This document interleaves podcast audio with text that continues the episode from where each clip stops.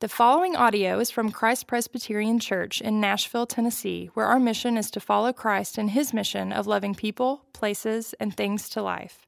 For more information about Christ Presbyterian Church, please visit ChristPres.org. Today's scripture is from Micah chapter 6, 3 through 8. O my people, what have I done to you? How have I wearied you? Answer me. For I brought you up from the land of Egypt and redeemed you from the house of slavery. And I sent before you Moses, Aaron, and Miriam. O my people, remember what Balak, king of Moab, devised, and what Balaam, the son of Beor, answered him, and what happened for Shittim and Gilgal, that you may know the righteous acts of the Lord, what I shall come before the Lord and bow myself before God on high. Shall I come before him with burnt offerings, with calves a year old? Will the Lord be pleased with thousands of rams, with thousands of rivers of oil? Shall I give my firstborn for my transgression, the fruit of my body for the sin of my soul? He has told you, O man, what is good. What does the Lord require of you? But to do justice, to love kindness, to walk humbly with your God. This is the word of the Lord. Thanks be to God. Thank you, Christian, for reading that passage of Scripture. Good morning, everyone. Great to see you. I think I recognize some of you, but most of you I don't. My name is Paul Lim, and I work about 200 yards straight ahead. I've been teaching at Vanderbilt University for the last 17 years, and I've also been with Christ Press as a scholar in residence, primarily in the Old Hickory location for the last 7 years. So at Vanderbilt, I'm too conservative, and at Christ Pres, I'm too liberal, and I don't know where I am, and that's actually not a bad spot, because Jesus himself was regarded as too conservative by some people who thought, like, okay, this is too much, and then for some others, he was too liberal. So to the Pharisees, he was too liberal, to the Sadducees, he was too conservative. So as the scripture has been read, and before we look to the Lord for his word, let's pray one more time if you're able and willing. Let's pray. Gracious God and glorious Lord, Father, Son, and Holy Spirit, we thank you for your mercies that are new every day. As we stand before you, may you receive us with rejoicing because of who Christ is and what it is that he has done. And as we have just read this passage of Scripture as our word for this week, may you encounter us in it. May you encourage and empower us through it. And as a result of it, may we really have that desire to be transformed into your likeness as your Spirit draws us nearer and nearer to Christ. In your name we prayed. Amen. Amen. So, right, today's text, as we have read here, is perhaps best remembered for verse 8, right? Verse 8 that we have heard is basically saying, he has shown you, O man, and what it is that what is good and what does God require of you, to act justly and to love mercy and to walk humbly with your God. So that's almost always taken in isolation from the rest of the chapter, and of course that is the case, because when you have to do Bible memorization, you're not going to memorize the entire chapter. So we get that verse 8 isolated from the rest of it. So for the rest of our time, I would like to offer 3 points that help shed light on the context of this beautiful and sublime text. 3 points that begin with the letter R. They are remember, repent, and rejoice. It just occurred to me that I usually start my sermons or talks with some kind of illustration, but I just thought, look, spring break, and you probably want to go back out to where you are, so I'll just get right to it, but you will get your money's worth because it'll be about 25, 30 minutes, so it'll keep you in here long enough. So, okay, so remember, repent, and rejoice. So let's look at the first point, remember. So we're doing a series at Christ Pres on forgiveness through the book of Micah. Micah is a minor prophet. Micah was a contemporary of Isaiah, and they were doing things. So prophets are basically, they're the whistleblowers. They're calling out the people of God to be more mindful of who God is and whose they are. And it's not an envious role. It is going to be, you're always going to say, hey, wait, we can do better than that. We need to know who God is, and in knowing who God is, that'll enable us to remember whose we are. So these whistleblowers, called AKA prophets, didn't always have the best, easiest job. I mean, in fact, Isaiah, when he was called by the Lord, he basically was told that, you know, you're going to go and preach to the people who aren't going to give you the time of the day. They're going to repudiate your kind of, you know, preaching. They're going to reject you ultimately, and they're actually going to basically kind of hand you over to be kind of forgotten and forsaken as well. So this is Micah's kind of a burden as well. Micah, as a spokesman for God, for Yahweh, the God of Israel, he's having to stand in the gap between God and the people of God. And the prophets do not always have the most kind of delightful task, and we see that Micah is also no exception. So the first point of this sermon is remember. We see that in verses 3 through 5. So what God is reminding the people of God time and again throughout the Hebrew Bible, throughout the Old Testament, is the covenant faithfulness of God. God is faithful. Even when you are faithless, even when you forsake me, I will not forget you. Even when you kind of go away from me, but I'm actually going to come after you like a hound from heaven because you are mine, you belong to me. And this is what God says, covenant faithfulness of God. Notice with me in verse 3, my people, what have I done to you? How have I burdened you? Answer me. I brought you up out of Egypt and redeemed you from the land of slavery. I sent Moses to you, so on and so forth. So basically, remember these following things. So on the one hand, there's a covenant faithfulness of God. The word that is used in the Old Testament throughout is this Hebrew word called chesed. Chesed means, you know, that means that God is going to be faithful because God has sworn an oath, you know, to himself, to Abraham, to Sarah, and to all of their posterity that I'm going to be your God and I'll never leave you nor forsake you. And that is the kind of constant message throughout. And you know what else? In the Old Testament, you know there's a command from the Lord to the people of God repeated throughout. The most repeated command in the Old Testament is what? 2 words, something not. Say that again. Fear not. That's exactly right, fear not. Fear not, for I am with you. Fear not, for I am with you. That really encapsulates the covenant faithfulness of God. God says, fear not, because you have lots of occasions to be afraid. Could be your health, could be your finance, could be your relationships, could be you feeling isolated, feeling that you don't know anyone, you're new in this town, you feel like people that you care about and love are kind of far away, and you feel really isolated. It says, God said, no. Fear not, for I am with you. And then there is also this tragic corresponding nature of the unfaithfulness of the people of God. And we'll talk about that in just a little bit. So, and God says, remember God's act of deliverance. And also it says, remember God's messengers, Moses, Aaron, and their sister Miriam. It says, I've sent my messengers for you and ahead of you so that they can be my spokespersons. Also, remember how God reversed the intention of curses into blessing. Notice with me in verse 5. My people, remember what Balak, king of Moab, plotted and what Balaam, son of Beor, answered. Remember your journey from Shittim to Gilgal, that you may know the righteous acts of the Lord. Now, let's look at that. So, okay, who is Balak? He says he's a king of Moab, and he plotted something. Right? And it says that who is Balaam, the son of Beor, how he answered. Do you know what that context is? So the context is very simple, right? So Balak is a king who was standing in the way of Moses and the people of God from their entrance into the Promised Land, right? And then basically Balak said, okay, Balaam, you seem like a good prophet for hire. So why don't you come and say something, pronounce curse upon the people of Israel? And friends, you know, words mean something. Words are powerful. We say things, and as we said in our confession of sin, the mouth that God has created, we often use that as a way to curse people. And Balak, the king, said, let me pay you lots of money, and I want you to go and curse the people of Israel so that they will be cursed rather than blessed. So Balaam is paid pretty goodly sum of money, and he's now standing, and he's about to do it. But then guess who gets in the way? Do you remember?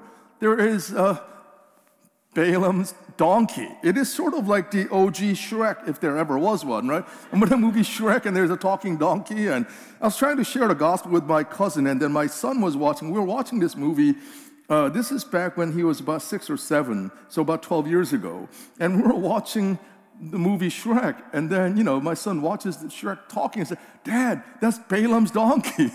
And my cousin's like, "Who's Balaam and what is this?" And right here, Balaam was supposed to speak, you know, negative things and destructive things about Israel, but then the donkey gets in the way because God actually, and this is what God is reminding the people of Israel. Remember what Balak tried to do. Remember what Balaam tried to do. And through all of these things that are invisible and unseen by you, but I'm going to work through my purposes. So humans plot against God and the people of God, but then I'm going to actually have a plan that you may not even be aware of.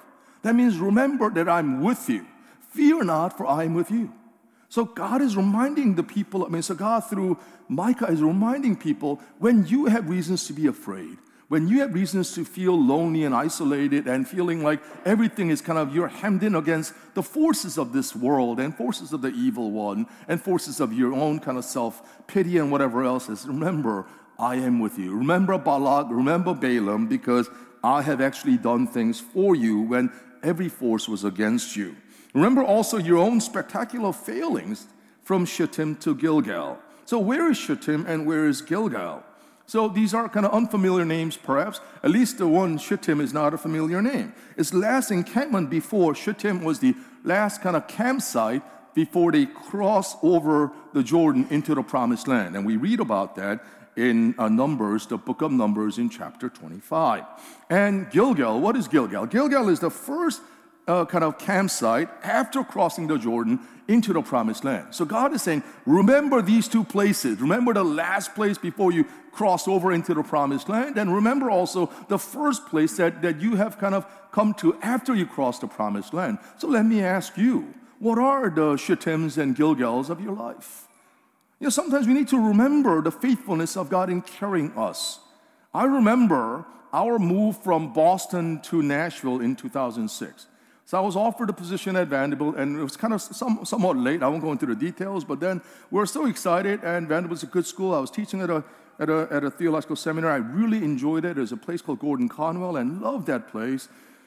So we were coming here, and then so we came for a house visit, and looked around, and we realized Nashville is not cheap. Boston is not cheap, but then we thought like Nashville, I'll be able to afford lots of house. Not really. So we go back and there, we had this crazy rainfall, and I had moved, so our realtor said, we want you to stage your house, so move all the stuff that has any whatever, and all into the basement. So all the books, about 50 boxes of books went down there, and as a scholar, books matter to me, so all 50 boxes of books went down there, and other things, guess what, it rained a lot, and then when we came home, I didn't realize, I thought maybe I'll go check. No joke. The basement was about knee-high with water, so I was kind of freaking out, and it was kind of a tough transition. And then I have this kind of a condition called gout, which flares up, and it kind of knocks me off. So for the first 5 years of our transition from Boston to Nashville, it was like from Shittim to Gilgal. I mean, it really was. I know, you better pronounce that word very well, because it kind of... Shittim, right? So it was really, it wasn't easy. As I was preparing this sermon, my Shittim is Boston, my Gilgal is Nashville, because the Shittim of Boston meant that I lost 50 boxes of books. And, I feel like, oh, man. And then I have a couple of books that I kind of rescued, but still the pages are all kind of, you know what I'm talking about, and molded and stuff. But I have two-volume set as a memento, as a reminder. I can't open the book up anymore, but it's just sitting in my library, my home office, as a memento or as a reminder. Remember my Shittim and my Gilgal. Where is your Shittim? Where is your Gilgal? God says, remember my faithfulness for you. So, and so basically that's what happened. And then what did the people do at Shittim before they went to Gilgal? So, Balaam tried to curse the people of Israel. He couldn't do it because his talking donkey got in the way.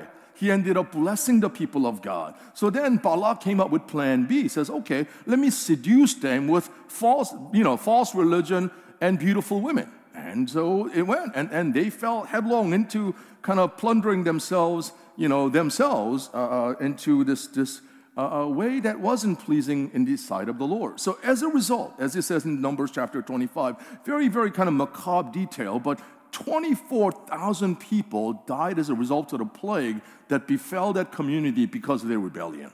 Right? This is kind of a dark, dark page. And God says, remember Shittim, remember Gilgal, because as I've been telling you to fear not, and I'm with you, you have not been. And it's kind of a reminder of my constant, persistent pursuit of you. Faithfulness of Yahweh, faithlessness of Israel in many ways. And you might say, Paul, come on, we're better than Israel, aren't we? Are we sure about that? Are we sure about that? If you really think that you could have been better than Israel on your own, guess what? You don't need Jesus. Let me say something that will shock you. If you felt more morally superior to the story of Israelites in Numbers chapter 25, you should read that chapter. It'll kind of shock you in many ways. Then you don't need Jesus as your substitutionary atonement. You just need him as a moral uplift. Then I wonder whether your Christianity is real at all. It is. What I'm talking about is the issue of idolatry. They substituted a different God for the true God. Do we do that? Yes, we do. Yes, I do. Let me personalize it for you. So, God, I don't know about you, but God says, I want me, God says, to be your ultimate award and your approval, right? I should be the ultimate award for you, and I should be the ultimate approval for you. I think, in my life, I have two approvals that matter to me the most. Divine approval, namely God, which I already have in Jesus Christ, and spousal approval from my wife. But guess what? They're the primary and secondary approvals, but I often forget that, and I go after the tertiary kind of approval. So this is what happened to me yesterday. I was at a conference honoring one of my colleagues who's turned 70, and he's going to be retiring in a couple of years' time. It's a big conference in his honor. And I was asked to give one of the papers and talks. And I don't know, I've given talks all over in different, kind of schools and different churches and whatever, and I'm not really that, afraid or seeking kind of people's approval, but in this one, because this guy who was retiring is one of my big mentors, I really wanted to I prepared a paper in such a way that I hope he liked it, right? And there's nothing wrong with it, because at your workplaces, whether you're in healthcare or whatever else you do, as a consultant or as an engineer, stay-home parent, I mean, our work matters to God. I mean, it's something that we've been talking a lot in our NIFW. One of the things that I do at Christ Pres is I've been serving as the primary lead instructor for the Gotham program, which happens every year, and Kurt Schnaubelt is right there, and so it's been a real delight, but your work does matter to God, so what I do, but then what happens to me is while people's approval matters to me, but if I substitute that approval of my boss or my colleague as the ultimate one, then I'm no different from the people of Israel. Let me say that again. We kind of distanciate ourselves from the people of Israel. Oh, they're the idolaters. They fell for false gods and, all this immorality. Yeah. And we say, we're better. We're not. Because in a subtle way and not so subtle way, we substitute the real God for something that is much more of a cheap imitation that ultimately will not and cannot save you. That leads me to my second point, repent. Verses 6 and 7. Notice with me in verses 6 and 7. With what shall I come before the Lord and bow down before the exalted God? Shall I come before him with burnt offerings, with calves a year old? So if these are rhetorical questions. Does he need burnt offerings of calves? Does he need burnt offerings of 1,000 rams or 10,000 rivers of oil? Maybe even my firstborn for my transgressions? Undergirding this kind of rhetoric of hyperbole lies a true desire of Yahweh. So these are hyperbolical expressions. Should I give up my firstborn? God is saying, no, I don't want your firstborn. Should I give God 1,000, rivers of olive oil? God says, no, I don't even need that. What matters is not whether it is a yearling calf or 1,000 rams. All the externals do not mean squat unless it is matched with an internal disposition of true repentance. That I'm going to change, and the word that is used for repentance in the Greek text is metanoia, which means changing of one's mind. You change your mind and say, Lord, I realize I've substituted you for different gods. And that change of mind will inevitably have an external and belief and behavioral consequences. So let's actually talk about changing of our minds through our liturgy. So the second point being repent. So, you know, liturgy is just a big word that means everything that happens in a worship service, right? From the very beginning of, you know, welcome to Christ Pres Music Row to the last benediction, the entirety of liturgy is constructed and designed so that all the way through you will encounter the living God. So let me tell you something. It is a complete royal waste of time if you come to this place and you fail to encounter the living God. Now, we are all different people, and we're all different kind of beings, so that some people encounter God through the Lord's Supper, and they feel like the tactile element of drinking and eating and touching thing will help me to encounter the living God. Amen, and that's wonderful. It could also be saying hello to people that you kind of in the handshake or in the hug or just fist bump or whatever it is that you encounter, God is real because I see Christ in the face of the other. As Mother Teresa reminded so many, both in Calcutta and beyond, that when you see the people in their faces, you see the living Christ. It may also be in our prayer of the people or prayer of confession, that we realize the desperate need for our substitute and our surety called Jesus. But whatever it is, the entire thing of this liturgy is constructed so that we encounter the living God. So that means as we encounter the living God, what is inevitably going to happen is that we are led to repent. Repenting is changing of our minds. I forgot again that God is real. God is my primary approval and my primary affection. But I've substituted something else, you for something else that do not ultimately satisfy. So changing of our minds through the liturgy of our worship right here. A very, very powerful example of repentance comes from a speech given by Frederick Douglass. Frederick Douglass was an African-American abolitionist who, on July 5th, 1852, gave a speech at an event commemorating the signing of the Declaration of Independence, held at Corinthian Hall in Rochester, New York. And this is probably regarded as one of the best-known, best and most powerful and prophetic American speech. It was to a group of abolitionists. It was with the Union side, although the Civil War has yet to take place. Remember, Rochester, New York, not Rochester, Tennessee. He said, "This 4th of July is yours, not mine. You may rejoice, I must mourn.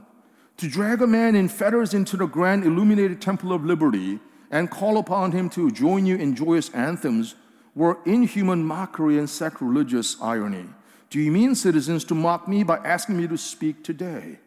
This existence of slavery in this country brands your republicanism as a sham, your humanity as a base pretense, and your Christianity as a lie. It destroys your moral power abroad. It corrupts your politicians at home. It saps the foundations of religion. It makes your name a hissing and a byword to a mocking earth. What to the American slave is your 4th of July? I answer, a day that reveals to him more than all other days in the year the gross injustice and cruelty to which he is the constant victim. To the slave, your celebration is a sham, your boasted liberty unholy license, your national greatness swelling vanity, your souls of rejoicing are empty and heartless, your denunciation of tyrants brass-fronted impudence, your shouts of liberty and equality hollow mockery, your prayers and hymns, your sermons and thanksgivings with all your religious parade and solemnity are to God mere bombast, fraud, deception, impiety, and hypocrisy. A thin veil to cover up crimes which would disgrace a nation of savages. There's not a nation on the earth guilty of practices more shocking and bloody than are the people of the United States at this very hour." On 5th of July, 1852, Frederick Douglass. Mic drop indeed. Many have declared this to be the most prophetic American speech ever. You get a sense of the sort of the powerful rhetoric of Isaiah, of Micah, and they're calling the people out and saying, hey, we can do better, we can be better. Repent. That then leads me to my third and the final point, rejoice. Remember, repent, and rejoice. The purpose of God reminding the people of Israel and the people of Jesus, like yourselves and many of you and me, as to who God is for us to remember and repent so that there could be true rejoicing again. So the purpose of the religion of Israel and religion of Jesus and Christianity is to really rejoice in the Creator and our Redeemer and our Lover and our Friend and our Lord. It is not just to remember, it is not just to repent, but both those things are ultimately to lead to our rejoicing in the right object. So that's what I mean. We often rejoice at the wrong things, right? I mean, I don't know if you've been filling out the bracket. Mine is completely destroyed. You know, I should have picked Princeton. I mean, they beat they won 2 games already. They're in Sweet 16, and Furman, who thought Furman would go, but they won the first game, and so. I don't know. So, I rejoice at the wrong things. I'm thinking, okay, my bracket will get me somewhere this time.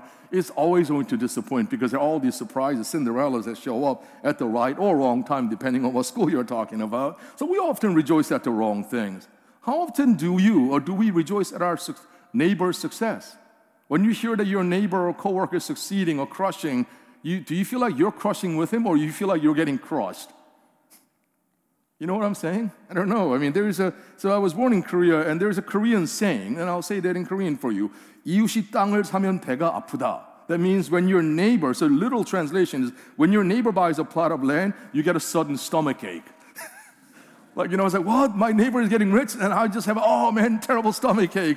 True rejoicing. So let me ask you, where are you rejoicing? At what or in whom do you rejoice? God says, you know what? I want you to rejoice in me. I want you to rejoice in all things because you know that Christ is near, as Paul reminds the Philippians. True rejoicing comes as you remember who Yahweh is and also what it is that he has done. True rejoicing comes as we repent and change our minds as to whose we are, our true belonging. True rejoicing is comprised of these 3 things: doing justice, loving mercy, and walking with humility.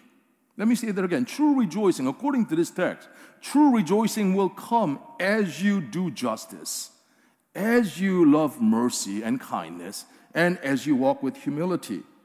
But let me also surprise you. Are you ready for this?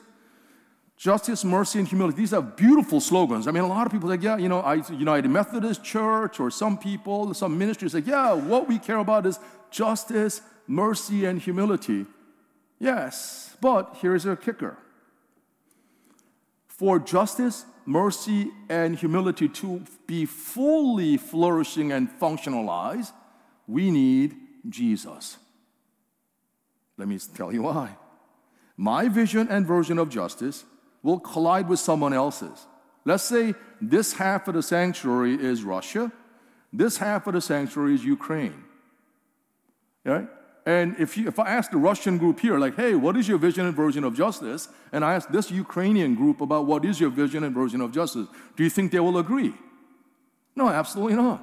They will say, no, my vision and version of justice collides with yours. That is why we have wars on end. That is why if you ask somebody who is from, South Sudan or North Korea or whatever, different countries Venezuela and America and Britain and whatever. And what is your vision and version of justice? We come up with different vision and version of justice. We also come up with different version and vision of mercy as well, of kindness as well. So my vision and version of justice will collide, and this is why our country, let's be honest, is so polarized, right? Because there are communities who are seeking justice and their vision and version of justice is different from community B, different from community C, community Z, and we got lots and lots, and people are okay. I was at a gathering recently, and I said something. I was in a spring break, so I was with my son and his baseball team, and so like I said, I am too liberal for my conservative friends and too conservative for my liberal friends. And I just happened to mention that, I like this particular former senator, as a friend. And he's someone that I've known through another mutual friend. And I said, someone like him that I would love to see as a candidate for Republican kind of a presidential race. And I said, I'm not even a Republican, but I like this guy. And my friend is a, baseball dad's talking, right? I mean, we love baseball, and our sons are playing baseball on the same team. And he looks at me in the eyeballs and hey, Paul, what did you just say? Like this guy?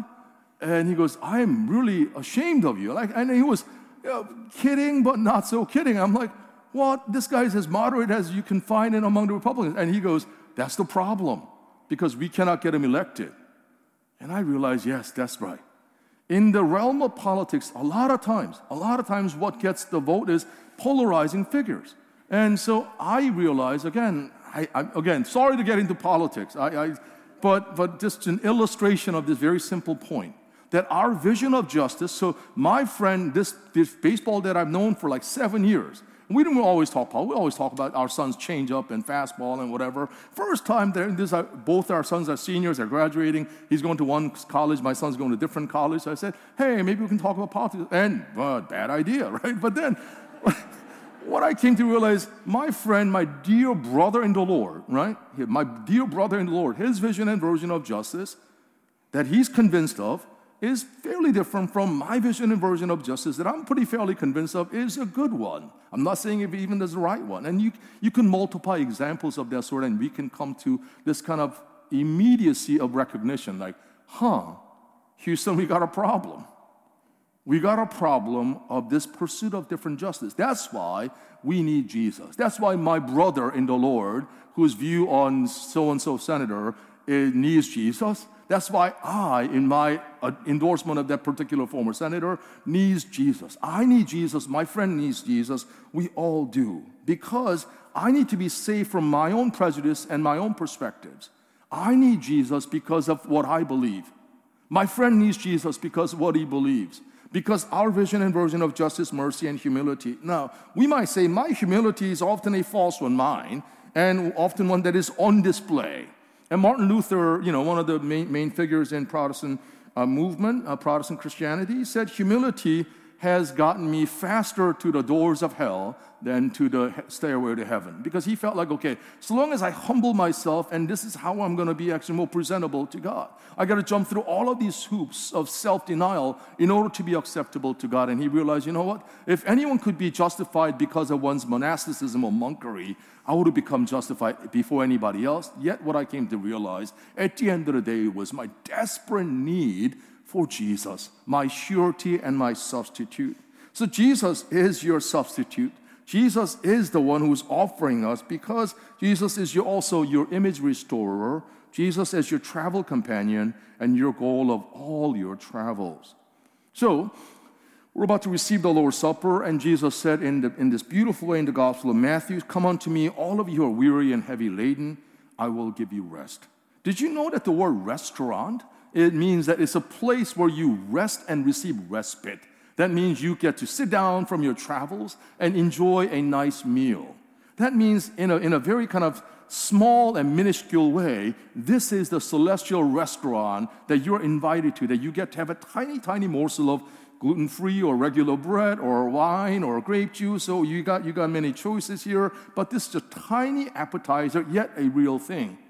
It's not a fake thing. It's not some fake food here. It's real food that is actually alluring you to see the grander beauty of who Christ is and what it is that he's offering you.